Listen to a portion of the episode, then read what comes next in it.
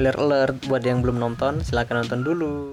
Hola, jumpa lagi dengan podcast After Watch. Dan lagi bersama dengan aku Sofi Ho. Dan di sini ada teman-teman. Aku Faisal Fikri. Aku Ahmad Rizal. Iya, ini uh, obrolan kita pada episode oh ya kesempatan kali ini kayak teman-teman udah pada tahu deh film apa sih yang bakal kita omongin apalagi di Twitter terus di Instagram dan story teman-teman itu pada ngomongin film ini mungkin kalian tahu nggak sih film apa sih yang lagi mau kita obrolin nih Ya, kali ini kan kita mau review soal film Penyalin Cahaya yang kita tahu diputar di Netflix ya.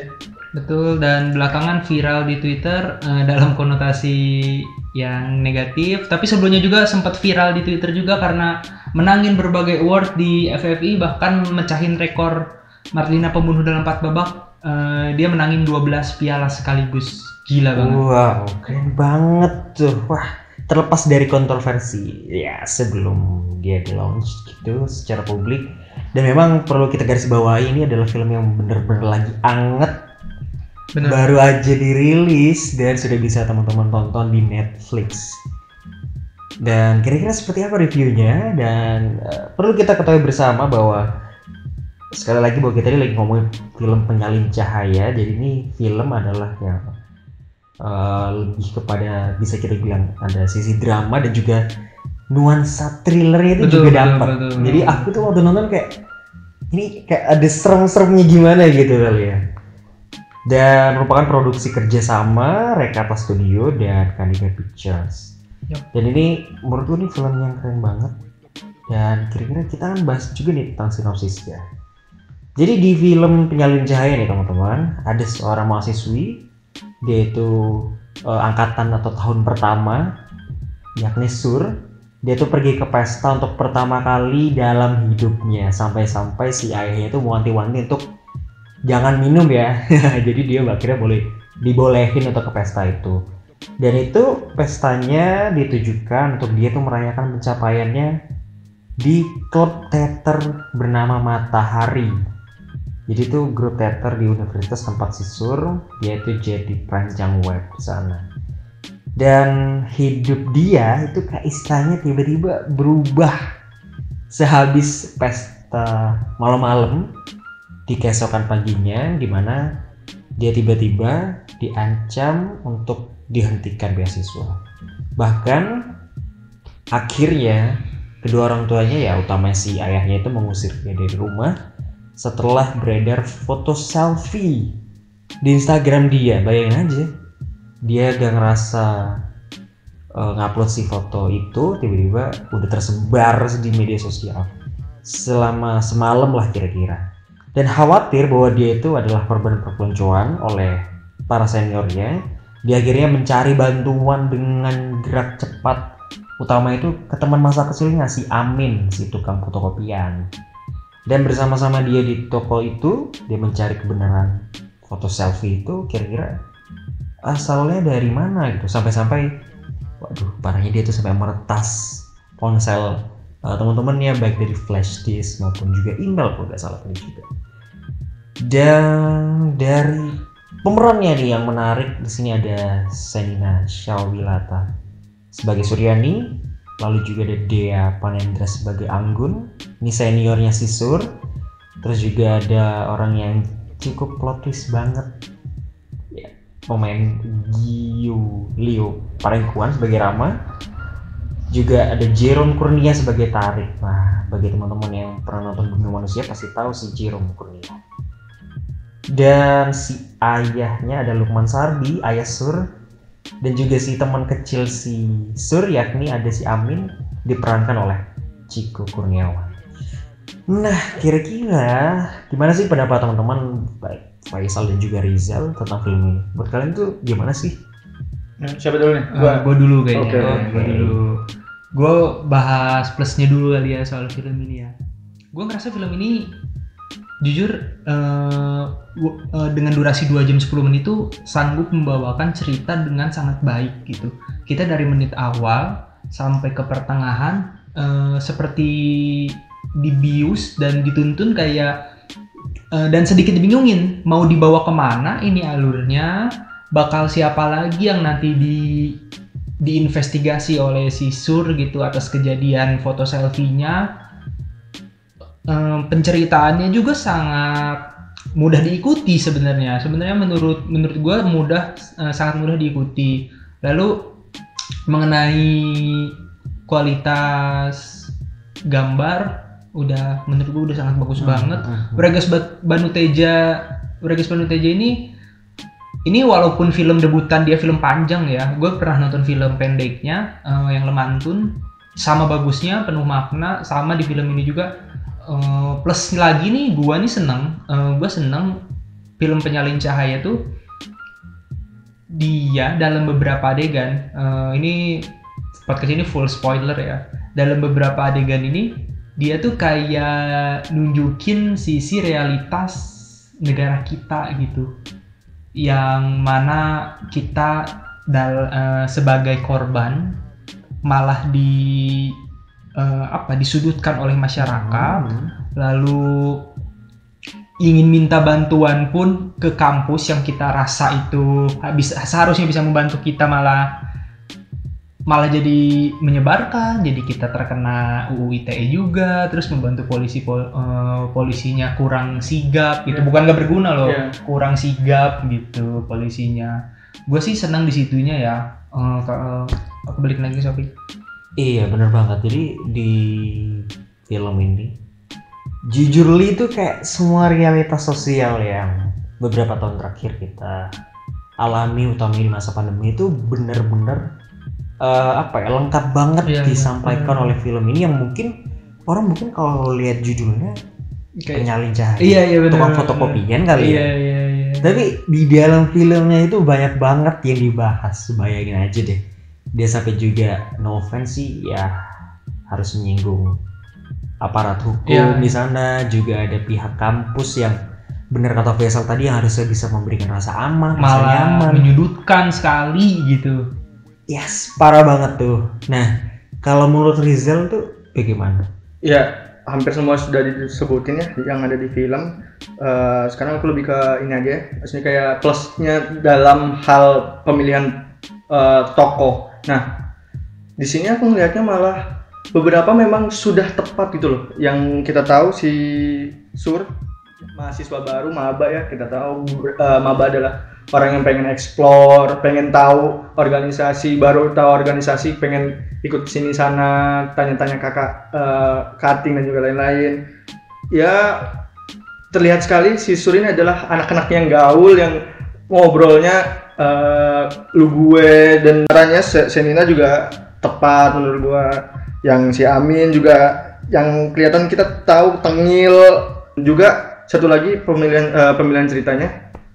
Ini semi-semi kayak detektif tapi yang dari awal anjir si ininya apa pemeran utama pemeran utamanya si si, si siapa? Tadi Eh, si Sur. Tengil banget nih anak nih kayak sok tahu nuduh ini nuduh itu nuduh ini Semua tapi orang salah iya gitu. kayak semua orang tuh bersalah atas eh, ketidak eh, lolosan dia dengan beasiswanya gitu loh kayak itu sih kalau menurut gua Iya bener banget. Jadi ya kita jadi sempat mikir ya siapa nih ya yang jadi pelaku yang istilahnya kayak ngebully si Sur yang juga sebenarnya kita juga ketahui bersama bahwa ya di sana bisa dibilang ada yang namanya pelecehan seksual. Jadi Iya.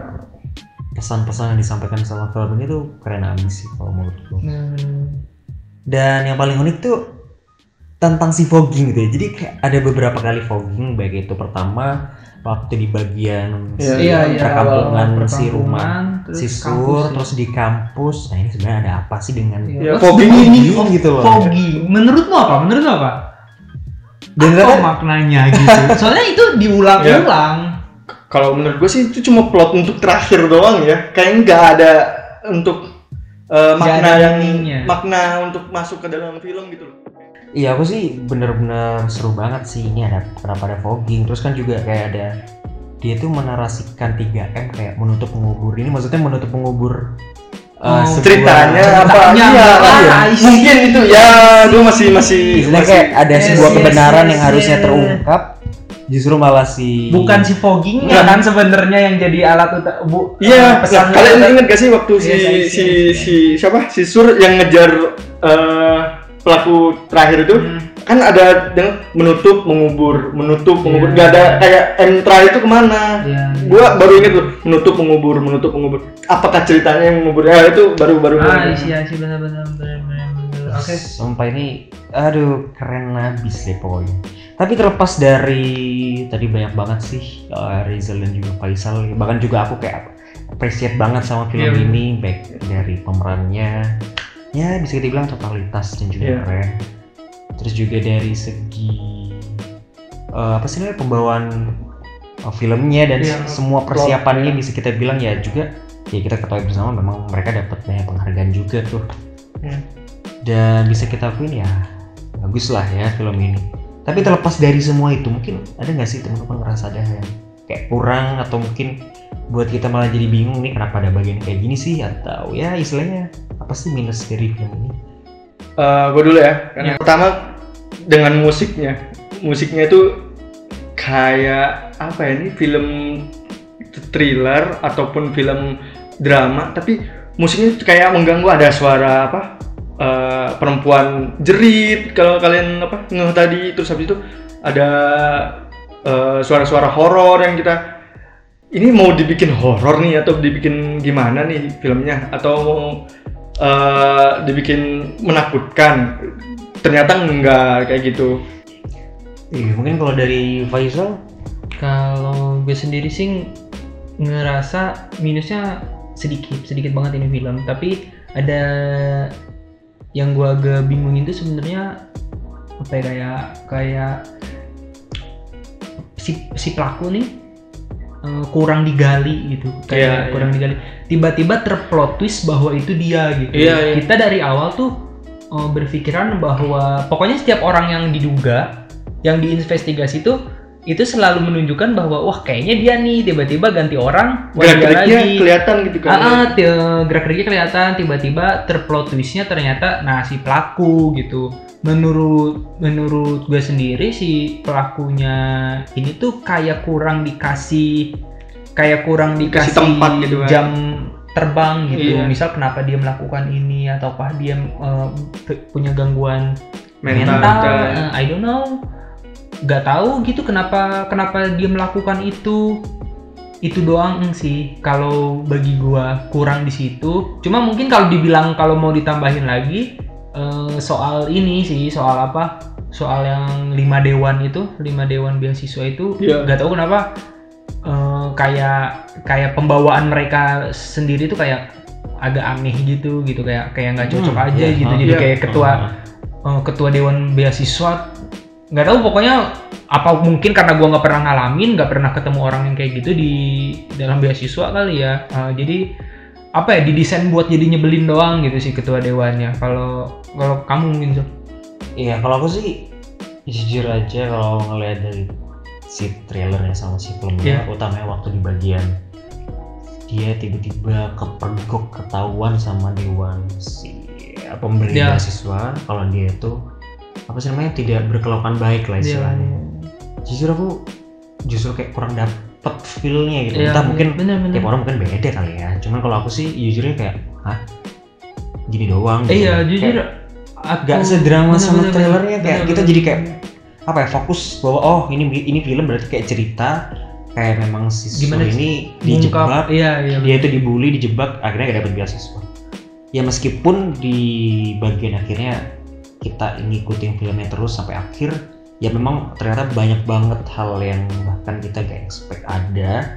Justru memang bagus. Tapi memang kalau dari bagian awal ya jujur aja aku masih kayak kurang aja sih. Masih meraba-raba gitu kan ya. Heeh, dan utamanya juga entah mungkin orang-orang dewan pemberi beasiswanya kurang sih iya kalau jujur jujur kurang greget lah padahal istilahnya. itu bridging kan itu kayaknya penyambung buat ke cerita-cerita filmnya selanjutnya gitu. ya Soalnya kan yang sebenarnya yang sebe- awalnya tuh eh, kalau gue ngerasa ya motif si surnya ini awalnya ini karena dia di eh, hilangkan beasiswa. Iya, digagalkan Tapi setelah lama kelamaan bla bla bla bla sebenarnya lebih dari itu dia tuh pengen kekerasan seksual ini diungkap gitu dan Iya. gue ngerasa di awal-awal yang dengan ketua dewan beasiswanya ini tuh kayak nggak tahu kenapa agak-agak gak masuk lah eh, kelima limanya ini kayak bapak-bapak gabut yang yang Iya. suka mojokin perempuan Iya, iya, gitu kalau gua rasanya dengan segala macam apa tuh eh, intima, Intimidasi ke- dan stereotip ya. dia gitu berkeluhan baik apanya ya gitu itu doang sih Aku boleh tambahin nggak? Ah, kalau Boleh. ah, kalau gua mungkin agak berbeda dengan kalian. Gua ending agak kurang suka sih dibuat dibuat kayak gitu. Gue lebih baik ending dibuat pas ketika si pelakunya ketemu sama tiga orang yang ya kita tahu lah yang pas fogging itu diselesaikan di situ lebih baik sih karena kita tahu permasalahan di masyarakat pelecehan seksual ini kadang sudah nggak apa nggak diurusin sama aparat ataupun eh, ya beberapa kasus di kuliah kadang nggak selesai malah pelakunya masih bisa berkeliaran bebas sih banyak kayak gitu. Iya mending dibuat nggak selesai sih kalau gitu. Kalau gua ya berarti kayak gitu. Oke. Ya mungkin aku agak berseberangan sama Rizal sih, tapi jujur aja aku suka banget waktu di bagian ya sebenarnya em, dari awal aku justru merasa kalau ini apa bener sih nih film lebih cocok disebut apa dikasih judul penyalin cahaya Iya. atau fogging, Fogging. aja gitu karena kan. foggingnya lebih banyak kan Heeh, dan Iya. sebenarnya ada apa sih dengan fogging ya ternyata ada bagian keren yang ya pokoknya teman-teman harus tonton sendiri Iya. lah pokoknya ya. Tapi akhirnya di bagian akhir itu ya terjawab dari bentuk eh, apa sih namanya kayak mesin fotokopi ternyata itu ya terjawab dan ya akhirnya memang bener relate sih sama si judulnya itu tadi. Di saat istilahnya em, kayak kita protes kepada pihak berwajib. Nggak didengar. Kayak gak didengar kita justru malah terintimidasi malah bahkan kita diancam untuk dilaporin balik. Hmm. terus kalau apa sih kayak ngeviralin hal di medsos bahkan kadang kita nggak ngeviralin tapi ya orang-orang atau bahkan uh, Netizen hal yang gitu ya. kita orang-orang yang kita percaya Hmm. itu kan kalau nggak salah juga ada tim etik dari Iya, kampus iya. kalau nggak salah yang Hmm. harusnya dia menyimpan melindungi Hmm, melindungi privasi privasi adanya malah tersebar malah disebar. Jadi di saat udah gak ada lagi media untuk menyampaikan aspirasi, keluhan atau permasalahan di mana kita istilahnya ya bisa kita bilang si Sur itu korban gitu loh. Hmm. Meskipun ya beberapa cara yang dilakukan ya juga termasuk pelanggaran hukum. Itu saat udah kita kayak gerah, gak ada media lagi yang bisa kita sampaikan kita kita udah bener-bener kayak stres banget nih kita mau menyalurkan aspirasi kita, keluhan kita, masalah kita ke siapa. Ya jalan terakhirnya adalah ya kayak kita masa-masa tempo dulu Hmm. Pakai selembaran. Iya.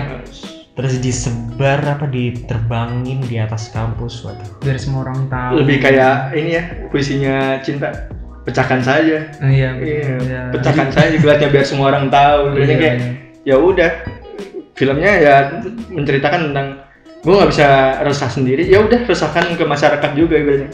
Yes dan akhirnya orang-orang akhirnya mulai berani untuk speak up. Ya memang nggak mudah sih untuk seberani seperti Sur nah ini jadinya berkaitan nih sama kira-kira siapa sih tokoh favorit dalam film ini yang menurut kalian itu kayak aduh keren abis gila. Mungkin baik dari eh, saat dia memerankan eh, si tokohnya dan sebagainya. Mungkin dari Rijal atau Faisal dulu? Hmm, gua ya tokoh favorit sebenarnya kalau kalau gua nih tokoh favoritnya sih si si pemeran utama pria ya si kang fotokopi amin ya si Amin si Amin eh, pembawaannya sebagai iya anak muda yang eh, jadi penjaga fotokopian terus sambil rokokannya Iya. gayanya terus gerak gerik tubuhnya tuh kayaknya sukses gitu Iya. di- dibawain sama sama Amin gue gue seneng banget sama sama dia sih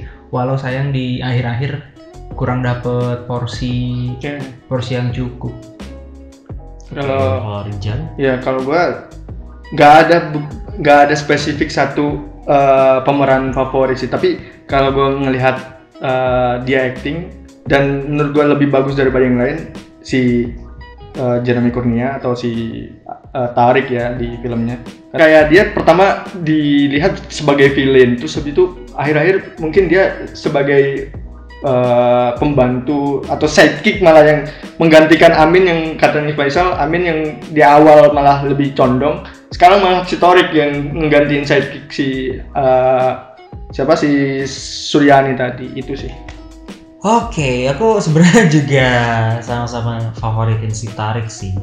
Kita kan kayak dari awal tuh terlalu kayak nih kayak nih anak. Bener, gitu. iya. kita, kita terlalu seperti Terlalu masyarakat sinetron. pada umumnya Iya, gitu. eh, Kita nih. terlalu mudah Kesel banget nih nih orang. kita udah- terlalu mudah menuduh ya Ya mungkin orang-orang pada lihat fisiknya ya kayak ini anak pasti pelaku. Gerak-geriknya. Sumpah memang Heeh. sengeselin itu dan dia sukses loh ngebawain itu Iya makanya Yes, itu sukses banget. sampai diganjar pemeran pembantu Pemeran- terbaik Iya, pria. benar, pria keren Hmm, sih emang. Dan ya mungkin juga di sini kerennya film ini, ini kan banyak sekali pesan-pesan yang secara nggak langsung ini membuat kita jadi kayak tersadar akan suatu Ya. realitas sosial. Dan si Tarik ini sukses untuk menyampaikan bahwa dia adalah Korban penyintas. Ya. korbannya. Dia itu selain juga Benar, sebagai benar. korban, dia juga sebagai penyintas. Dia punya sisi yang bahkan yang katanya di klub teater itu adalah keluarga. Bahkan Iya. keluarga aja nggak tahu kalau dia adalah penyintas ya Iya. kesehatan mental yang mungkin kita nggak tahu dia punya gangguan apa tapi dia ya itu minum obat lalu juga memang sering konsultasi ke psikiater juga katanya.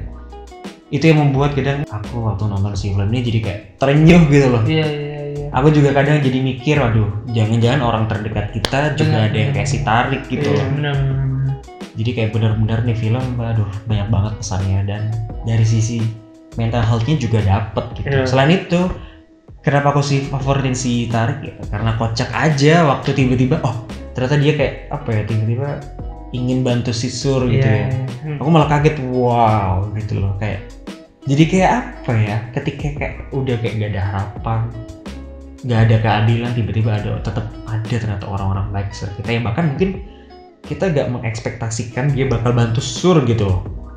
Dan entah kayak happy aja gitu ketika dia akhirnya membantu. Meskipun ada bagian kayak dia malah kayak udah pasrah udahlah ngapain melapor ke polisi. Iya, polisi iya, nggak iya. kampus. Kayak kayak kita tetap aja jadi korban. Terus kadang apa sih dia juga bilang kalau bisa jadi video kita justru bisa diviralin gitu dan membuat kita malu seumur hidup istilahnya. Tapi di bagian akhir akhirnya tetap aja si Tarik tetap datang untuk membantu. Iya. Iya. dan itu aduh. Dan bagian terkocaknya adalah ketika sama si kakek-kakek di mobil. Aduh kocak banget. Aku kaget. Dan kayak lucu banget gitu loh kocak banget dan makanya kalian-kalian harus juga nonton si film keren ini Iya. supaya bisa tahu karena kita gak, gak mungkin spoiler semuanya Iya. ini ya supaya kalian jadi tertarik untuk nonton jadi harus dinikmatin pengalaman menonton film bagus Iya. sendiri Dan silakan tebak siapa pelakunya.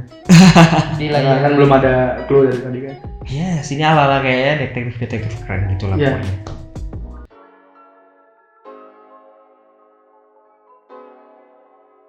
dan ini kita kan kasih rating sama film ini berapa nih kira-kira kalau dari kalian memberikan rating untuk film Nyalin Cahaya Iya. Eh, dari aku dulu ya. Mungkin ini 8,5. Jadi silakan nilai. 8,5 Wow. 8,5. lumayan Dari 10 kan ya?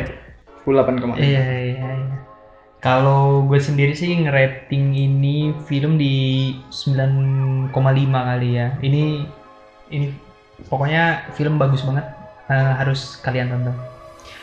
Yes, aku gak jauh beda sama Faisal ya mirip lah. Aku lebih ke 9,7 karena nggak ada yang sempurna karena yang sempurna hanyalah Tuhan. Dan aku aku rasa nih kayak memang minusnya itu ya. ya, Gak apa beberapa kelihatan tapi ya ya. begitulah. Hmm. Dan aku rasa bisa diterima sama banyak orang dan apa pun latar belakangnya aku pikir utamanya memang untuk memang untuk orang-orang yang usia remaja kali ya. Iya, maba-maba tuh mungkin. Nah, Nah, jadi- biar tahu kehidupan kampus. Nah, Gimana jadi aku nih. pikir bisa diterima semua kalangan dan realitas yang ada pada film ini itu ya hal-hal apa yang sering kita jumpai yang mungkin kita sering galauin atau mungkin sering kita temuin permasalahan konflik yang ada mungkin di Twitter utamanya yang sering trending viral dan semacamnya ini yang membuat kita jadi mengetuk hati untuk terus jadi orang baik. Jangan takut untuk menyuarakan kebenaran. Ya terus berani walaupun kayak orang-orang kayak udah mulai pasrah lah.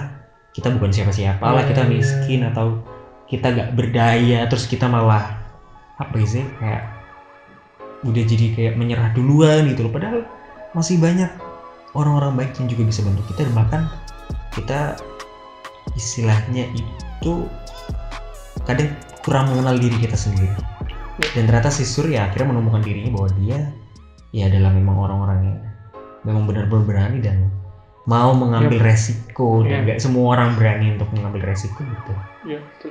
mungkin itu Ya. uh, review kita tentang film Penyalin Cahaya mungkin ada closing statement dari Rijal dan juga Faisal untuk menutup perjumpaan kita kali ini Ya, jangan lupa kita juga ada apa Instagram, silakan dilihat eh, underscore afterwatch underscore.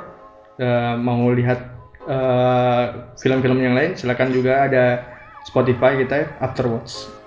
Oke teman-teman dan ini dia kita sampai di akhir perjumpaan kita untuk membahas mengupas mengenai film Penyalin Cahaya dari penilaian aku Rizal dan juga Faisal ini memang arahnya nih film itu keren abis pecah pokoknya dan tentunya kami merekomendasikan kalian untuk nonton film ini segera di Netflix secara official ya teman-teman dan jangan lupa dukung terus film-film Indonesia Betul. kebanggaan kita semua Yuk. Sampai jumpa di episode berikutnya dan bye. Ya, terima kasih.